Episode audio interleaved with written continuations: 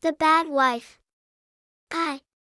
There was once a man who had but one wife. He was not a chief, but a very brave warrior. He was rich, too, so he could have had plenty of wives if he wished, but he loved his wife very much, and did not want any more. He was very good to this woman. She always wore the best clothes that could be found. If any other woman had a fine buckskin dress, or something very pretty, the man would buy it for her. It was summer. The berries were ripe, and the woman kept saying to her husband, Let us go and pick some berries for winter. No, replied the man. It is dangerous now. The enemy is traveling all around. But still the woman kept teasing him to go. So one day he told her to get ready, some other women went, too. They all went on horseback, for the berries were a long way from camp. When they got to the place, the man told the women to keep near their horses all the time. He would go up on a butte nearby and watch. Be careful, he said. Keep by your horses, and if you see me signal, throw away your berries, get on your horses and ride towards camp as fast as you can. They had not picked many berries before the man saw a war party coming. He signaled the women, and got on his horse and rode towards them. It happened that this man and his wife both had good horses, but the others, all old women, rode slow old travois horses, and the enemy soon overtook and killed them. Many kept on after the two on good horses, and after a while the woman's horse began to get tired, so she asked her husband to let her ride on his horse with him. The woman got up behind him, and they went on again. The horse was a very powerful one, and for a while went very fast, but two persons make a heavy load, and soon the enemy began to gain on them. The man was now in a bad plight, the enemy were overtaking him, and the woman holding him bound his arms so that he could not use his bow. Get off, he said to her. The enemy will not kill you. You are too young and pretty. Some one of them will take you, and I will get a big party of our people and rescue you. No, no, cried the woman, let us die here together. Why die? cried the man. We are yet young, and may live a long time together. If you don't get off, they will soon catch us and kill me, and then they will take you anyhow. Get off, and in only a short time I will get you back. No, no, again cried the woman, I will die here with you. Crazy person, cried the man, and with a quick jerk he threw the woman off. As he said, the enemy did not kill her. The first one who came up counted coup and took her. The man, now that his horse was lightened, easily ran away from the war party, and got safe to camp. 2. Then there was great mourning. The relatives of the old women who had been killed, cut their hair and cried.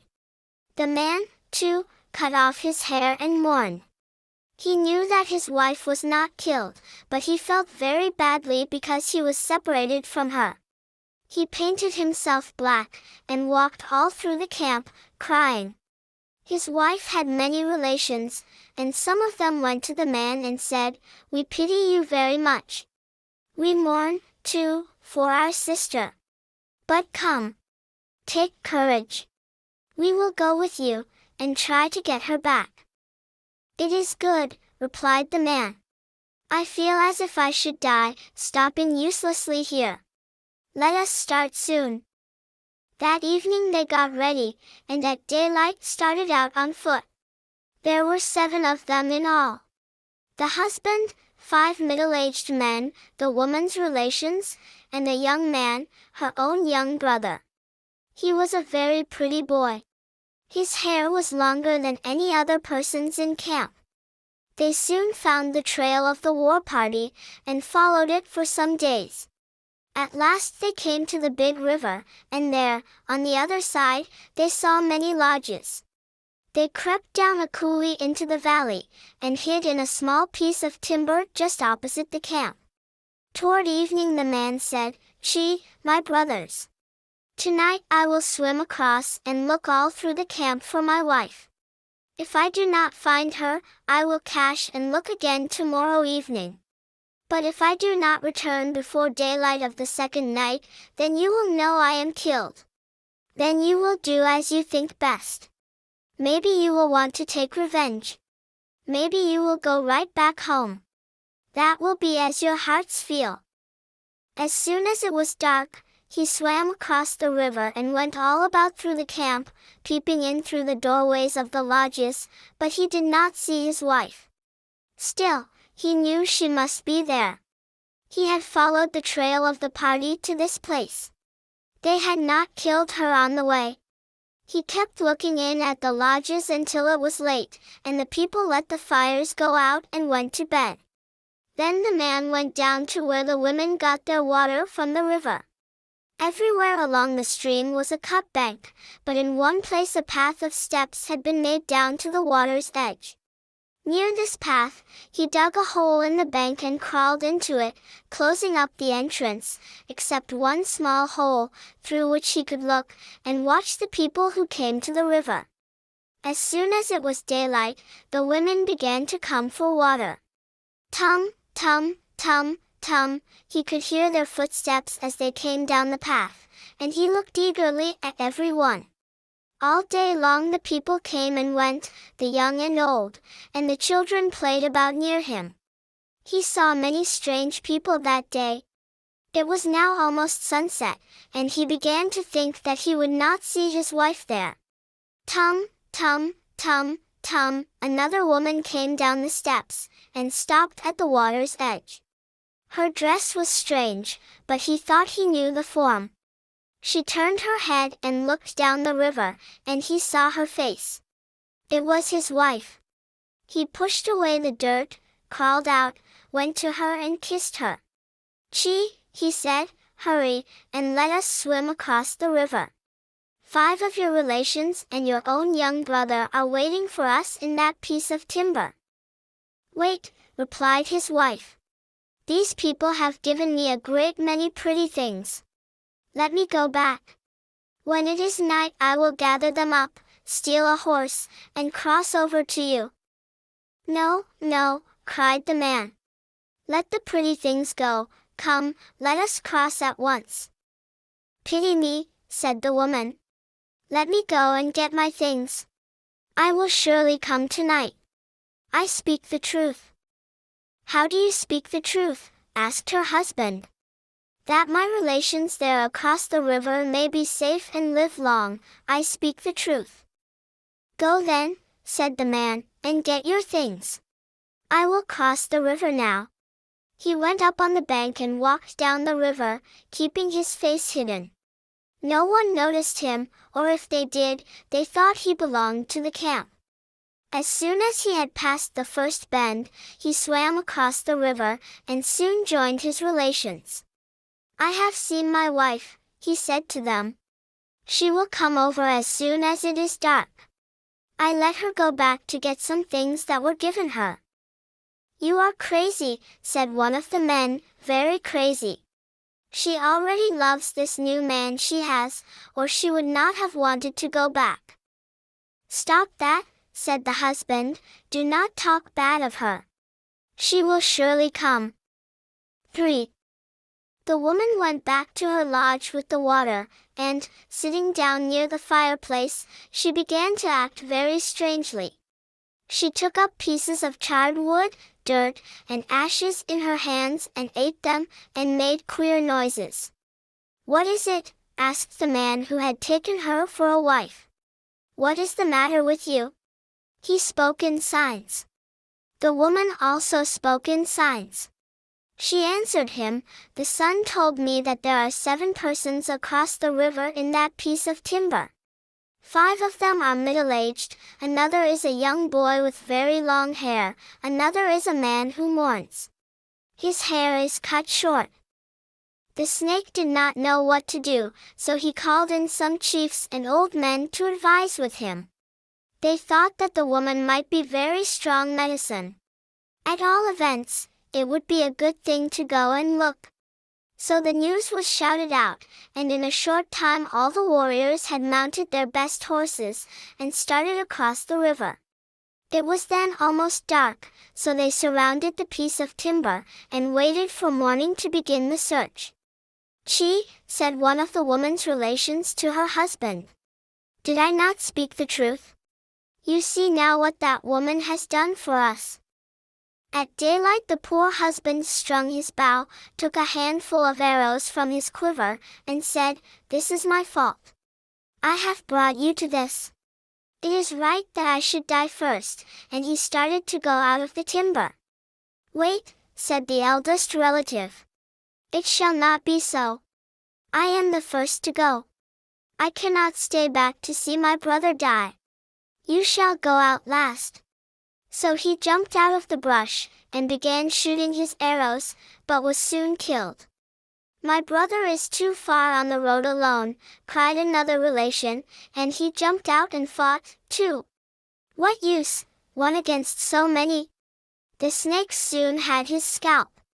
So they went out, one after another, and at last the husband was alone. He rushed out very brave, and shot his arrows as fast as he could. Hold, cried the snake man to his people. Do not kill him, catch him. This is the one my wife said to bring back alive. See! His hair is cut short. So, when the man had shot away all his arrows, they seized and tied him, and, taking the scalps of the others, returned to camp. They took the prisoner into the lodge where his wife was. His hands were tied behind his back, and they tied his feet, too. He could not move. As soon as the man saw his wife, he cried. He was not afraid. He did not care now how soon he died. He cried because he was thinking of all the trouble and death this woman had caused. What have I done to you, he asked his wife, that you should treat me this way? Did I not always use you well? I never struck you. I never made you work hard. What does he say? asked the snake man. He says, replied the woman, that when you are done smoking, you must knock the ashes and fire out of your pipe on his breast. The snake was not a bad-hearted man, but he thought now that this woman had strong medicine, that she had sun power, so he thought that everything must be done as she said. When the man had finished smoking, he emptied the pipe on the Piegan's breast, and the fire burned him badly. Then the poor man cried again, not from the pain, but to think what a bad heart this woman had. Again he spoke to her. You cannot be a person, he said. I think you are some fearful animal, changed to look like a woman. What is he saying now? asked the snake. He wants some boiling water poured on his head, replied the woman. It shall be as he says, said the snake, and he had his women heat some water. When it was ready, one of them poured a little of it here and there on the captive's head and shoulders. Wherever the hot water touched, the hair came out and the skin peeled off. The pain was so bad that the Piegan nearly fainted. When he revived, he said to his wife, Pity me. I have suffered enough. Let them kill me now. Let me hurry to join those who are already traveling to the sand hills. The woman turned to the snake chief, and said, The man says that he wants you to give him to the sun. It is good, said the snake. Tomorrow we move camp. Before we leave here, we will give him to the sun. There was an old woman in this camp who lived all alone, in a little lodge of her own. She had some friends and relations, but she said she liked to live by herself. She had heard that a Piegan had been captured, and went to the lodge where he was. When she saw them pour the boiling water on him, she cried and felt badly. This old woman had a very good heart, she went home and lay down by her dog, and kept crying, she felt so sorry for this poor man. Pretty soon she heard people shouting out the orders of the chief. They said, Listen! Listen! Tomorrow we move camp. Get ready now and pack up everything. Before we go, the Piegan man will be given to the sun. Then the old woman knew what to do. She tied a piece of buckskin around her dog's mouth, so he could not bark, and then she took him way out in the timber and tied him where he could not be seen. She also filled a small sack with pemmican, dried meat, and berries, and put it near the dog. In the morning the people rose early. They smoothed a cottonwood tree by taking off the bark and painted it black.